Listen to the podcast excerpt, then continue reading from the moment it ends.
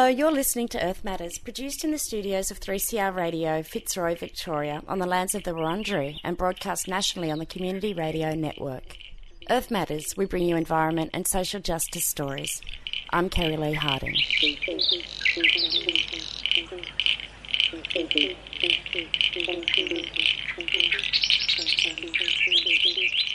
Today on Earth Matters, we yarn on treaty and self determination right here in Victoria. It was back in mid December of 2016 when the Aboriginal Victoria Forum was held in Melbourne for some community mob to come together and yarn on a treaty and self determination. It was a chance for local Victorian traditional owners and community members to hear the very latest on treaty from the Victorian State Government, and it was a good opportunity for community members to ask various questions and to get up to date on where the treaty process is at right now in Victoria. Currently, Aboriginal Victoria is conducting forums for community members around the state of Victoria. And one of the most recent community consultations was held this last week as community gathered to meet with Victorian state government representatives on treaty.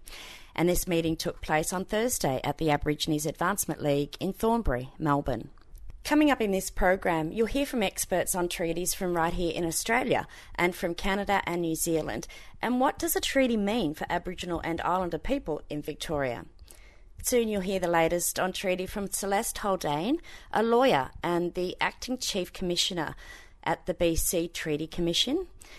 Dr. Mark McMillan, Associate Professor, Melbourne Law School, Tarneen Onus Williams, a member of the Victorian Aboriginal Interim Working Group, and you'll also hear from Dr. Carwyn Jones, Senior Lecturer at the Faculty of Law, University Wellington, New Zealand. But first, let's hear from Jason Mifsud, Executive Director, Aboriginal Victoria. I think the panel discussion with the interim working group then was exceptional.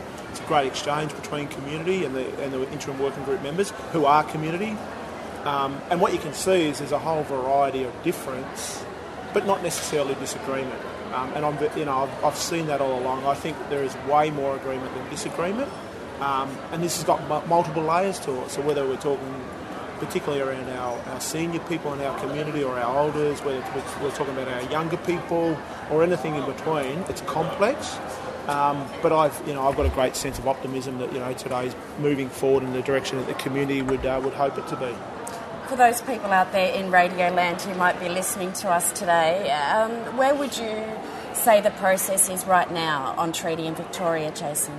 Yeah, so I reckon, so I'll start at the end. So, what the Premier and the Minister who reaffirmed this this morning has been very clear about is for a legislation process to commence in June next year. For that to happen, the community needs to continually reach agreement around what a representative body may entail because ultimately, until we can work out who mandates or negotiates on behalf of community, um, there's no negotiation to commence. So the first half of next year is a critical timeline for the community to come to a, an agreement around a, what a representative entity would look like to give the government permission to start a legislative process. So that's where I think we're at, and I've got a great sense that the community will accept that opportunity and accept that challenge by way of moving into next year with that as a goal. Lovely. And how are you feeling personally about the way that we're headed towards a treaty now, Jason? You must be very proud of the work you've done with your team yeah, and community. Yeah, yeah, look, it's a collective effort. I yeah. mean, my, my role is very, uh, very insignificant. That ultimately you're sort of umpiring a couple of parts to this. The umpiring the ability for, for the government to keep moving forward, but you're also trying to umpire the opportunity for the community to have a voice to move forward with.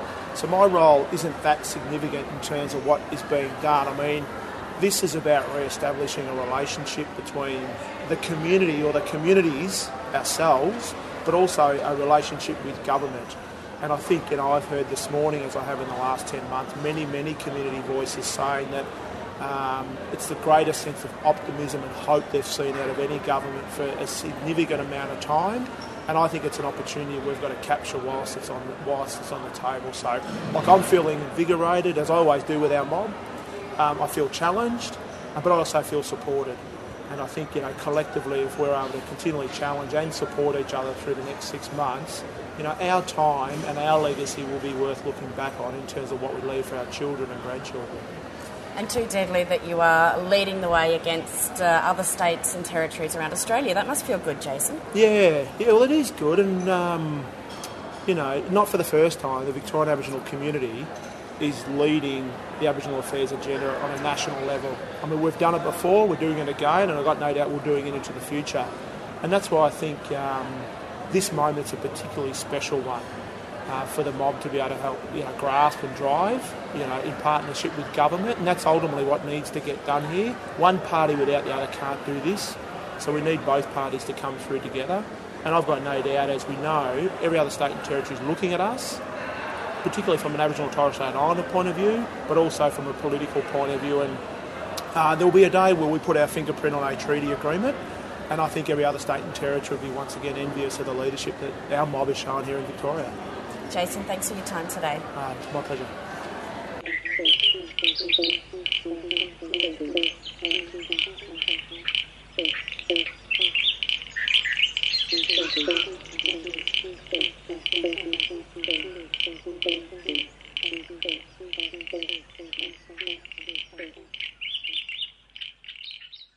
Celeste Haldane, Vancouver, British Columbia, from Musqueam and Metlakatla. And my role here is a speaker as I represent the British Columbia Treaty Commission. So, Aboriginal Victoria have brought you all this way to come and talk treaty with our local mob. How do you feel about that? I'm actually quite excited because I think there's some really innovative things happening within community when it comes to the treaty conversation and really figuring out self determination and how to move communities forward. And I think that conversation is extremely important. Being an Indigenous or Aboriginal person myself, having these conversations in community to really set and build that solid foundation is extremely important. So I'm quite pleased to be here. And self determination. Uh, the word itself was raised in the forum just then about the whole process of self determination with local Aboriginal people and uh, how how are we you know, doing in this process, I guess, if Aboriginal Victoria are pushing for a treaty. That was raised, yeah. It was, and I think self determination mm. is an important and fundamental uh, principle of nation to nation engagement, which is really ultimately a treaty and reconciliation, and ensuring that nations are the ones that are self determining who they are and who they represent as they move forward in the process. It's how we empower Indigenous or Aboriginal communities to come together and decision make and move forward to ensure that they're creating a better future and a stronger future for the next generations to come. Are we on the right track, do you think, doing things right here in Victoria to one day make a treaty? Well, I think there's a lot of promise that could be um, captured, and it's really up to the Aboriginal groups to determine what that future looks like and ensuring that they are partnering in, in good ways with government. And I think, you know, ensuring that they're not, um, there aren't going to be any hindrances, I think will be important.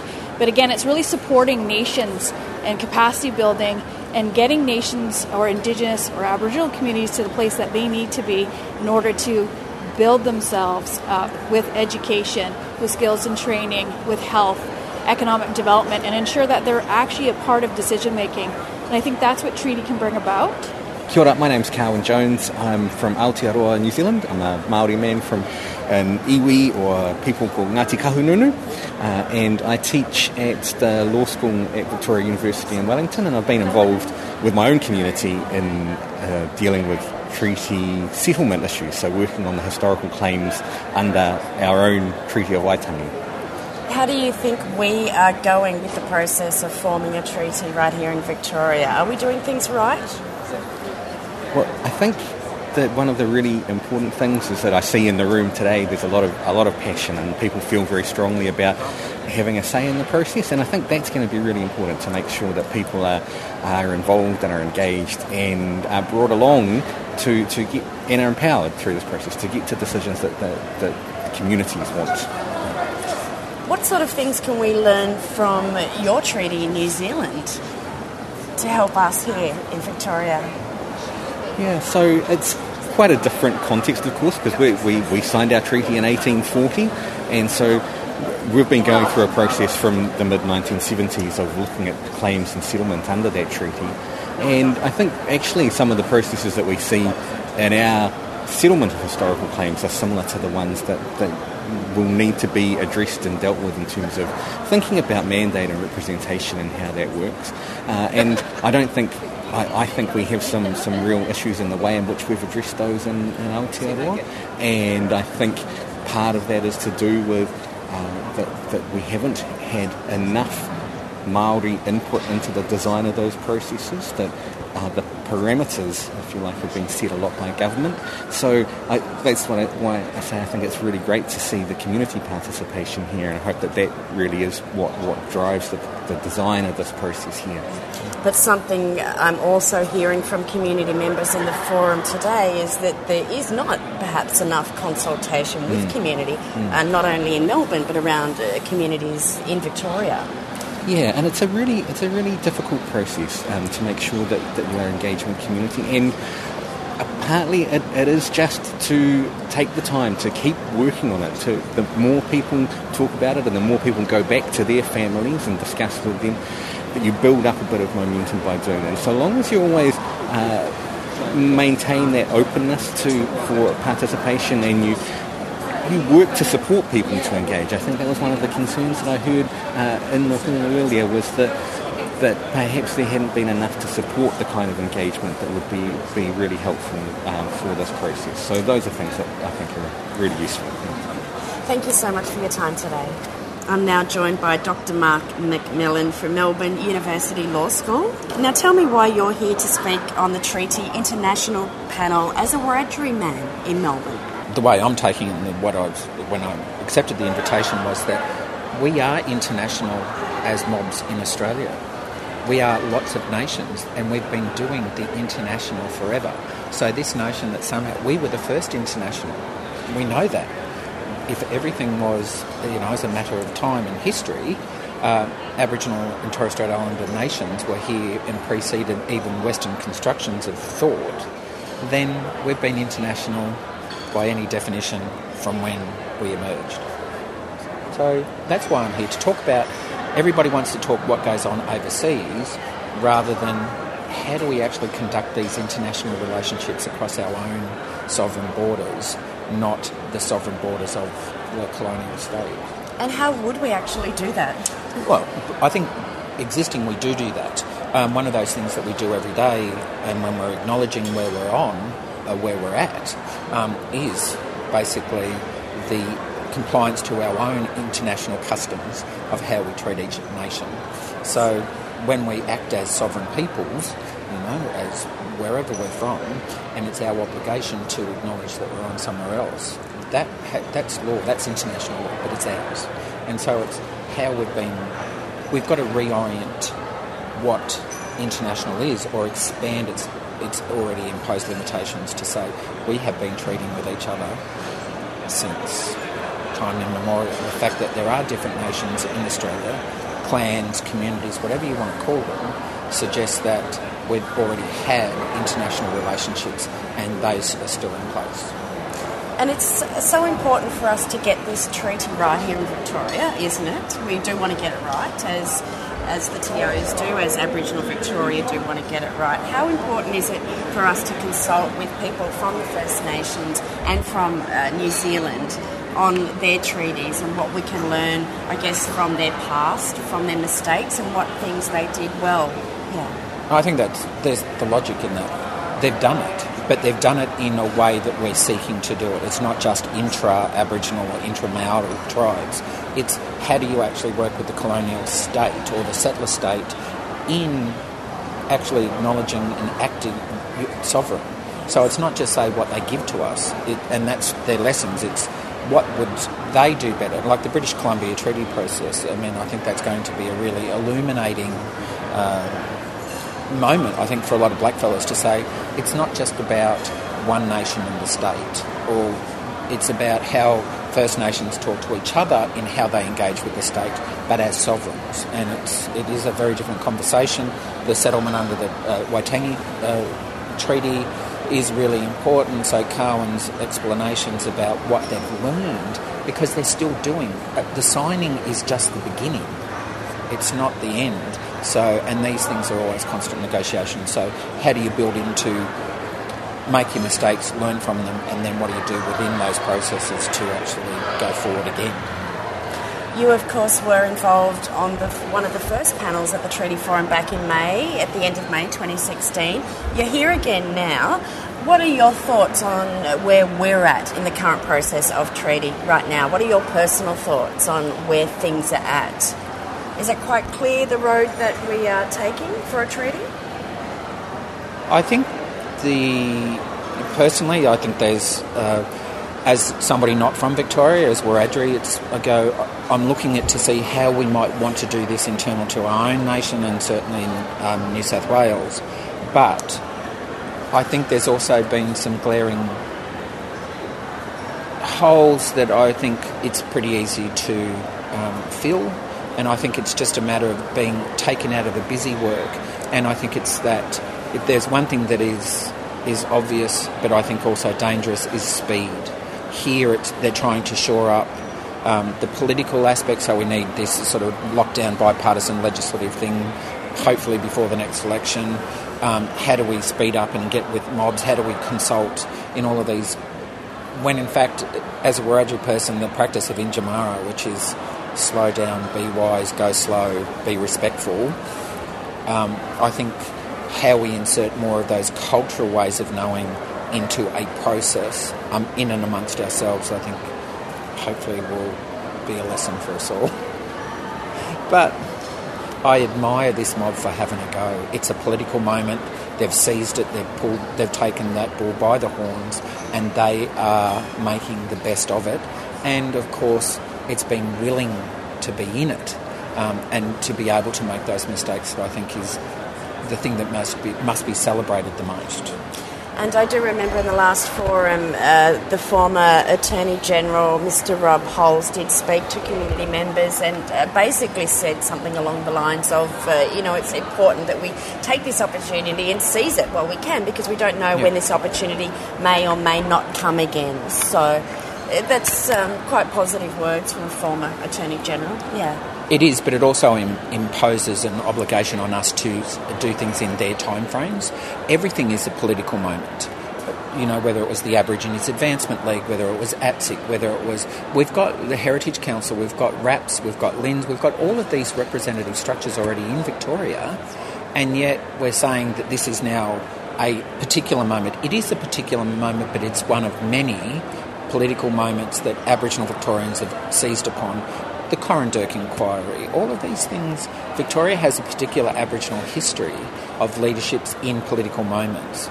This is another one of those, um, but it's it's kind of patronising when you're told as Aboriginal people, well, you know, this is a really important moment for us. I think it's a bigger moment for white people, and I think how they seize this political moment is more where Rob Hull should be talking, not to blackfellas about, you know, this could not go on, might not happen. And it's like, well, if it doesn't happen, it's the consequences for white people, not us. That was Dr. Mark McMillan, Associate Professor, Melbourne Law School. And before that, you also heard from Celeste Haldane, a lawyer and the Acting Chief Commissioner, BC Treaty Commission. And you also heard from Jason Mifsud, the Executive Director of Aboriginal Victoria. Coming up in just a moment, you'll hear from Tarneen Onus Williams, a member of the Aboriginal Treaty Interim Working Group in Victoria. You're listening to Earth Matters on the Community Radio Network with Kerry Lee Harding. And if you've just tuned in, you're listening to exclusive audio recorded live from back in December 2016 at the Aboriginal Victoria Forum on Treaty and Self Determination. This week in Melbourne, we continue to see the state government agency Aboriginal Victoria engage with our local community members on a Vic treaty and what a formal treaty may actually mean in real terms for our local Indigenous community members. To hear this program and others from our Earth Matters team, the various podcasts can be downloaded from our 3CR community radio website at earthmatters.org.au.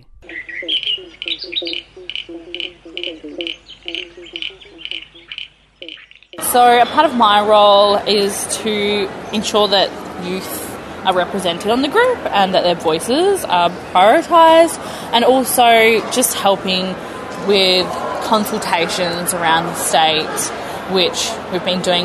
We had been doing for two months, so November and October, and that has been my role in the group, and also just trying to give our expertise in what the community, um, yeah, cons- consultations should grow like, I guess. Not an easy job, eh, sis?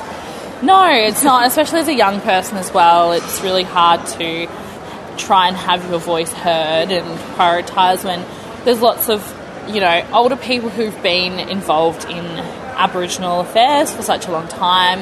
And I think, you know, you've got people sitting around the room like Jill Gallagher and Auntie Muriel Bamblett who've been working in Aboriginal organisations for, you know, 30 or 40 years. And then there's me who's just like been around for like hardly even 10. So it's a very interesting dynamic, but I, it's been a really good learning curve.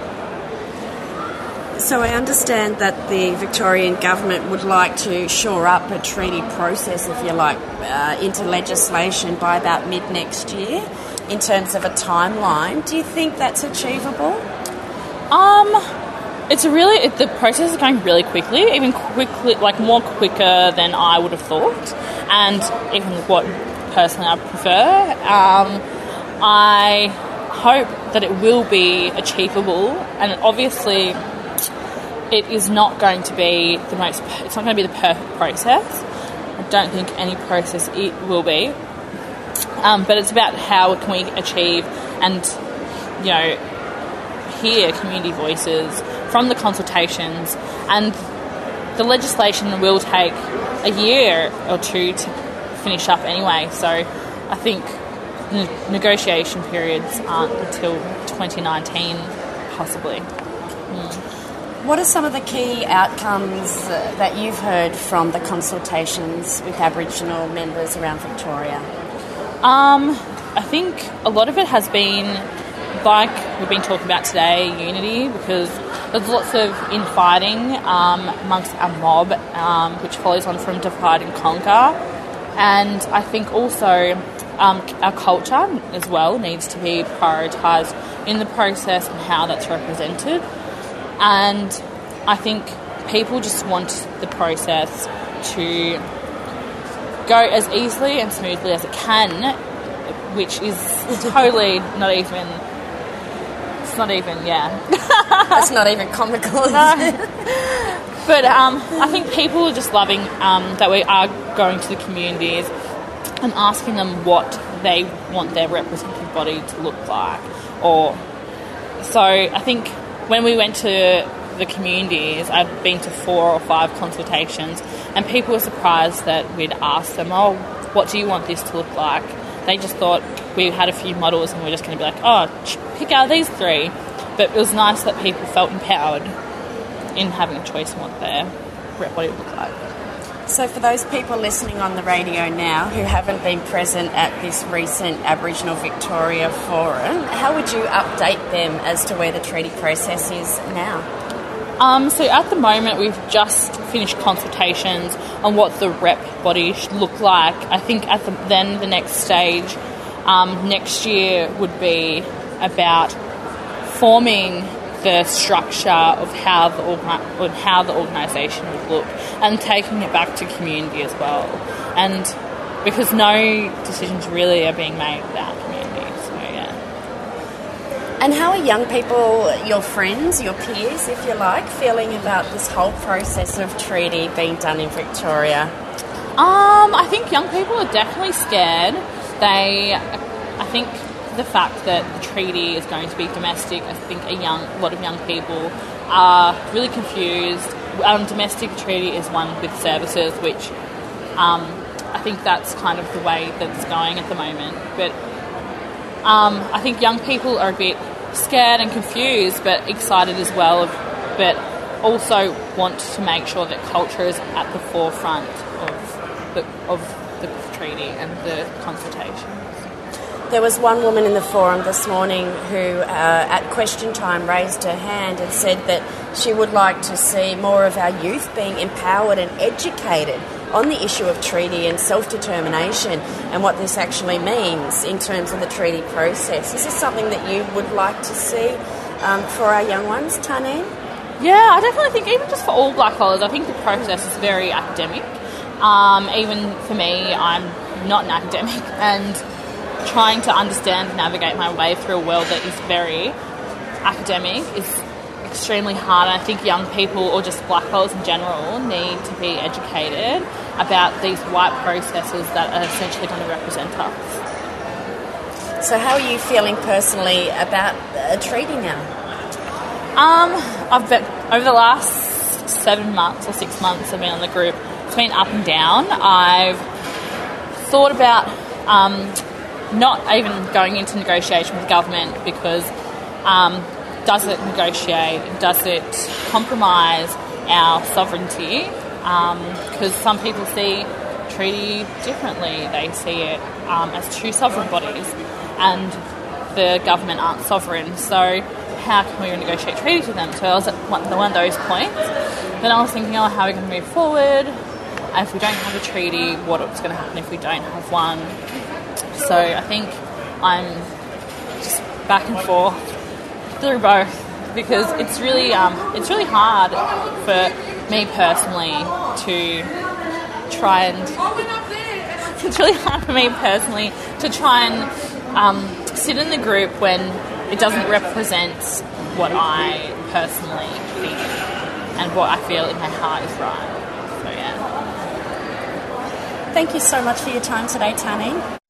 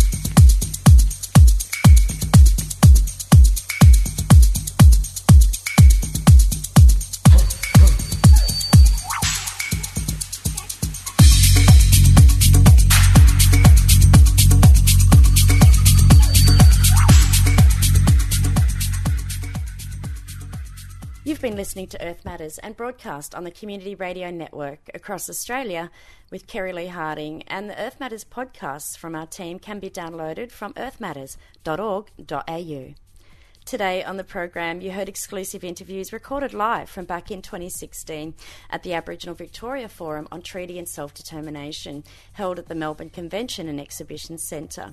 Earth Matters was produced in the studios of 3CR in Fitzroy, Victoria, on the lands of the Wurundjeri, and is broadcast nationally on community radio stations around the country, thanks to the Community Radio Network. Earth Matters would like to thank the Community Broadcasting Foundation for their generous financial support.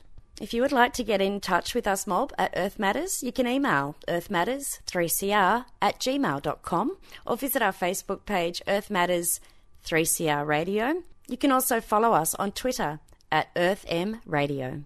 If you'd like to listen or share this or previous editions of the Earth Matters show, you can find all our podcasts at 3cr.org.au forward slash Earth Matters. Well, that's all for today, folks. Thanks so much for your company. And Earth Matters will be back again next week with more deadly green and social justice news from all across this awesome planet. I'm Kerry Lee Harding. I'll see you next time.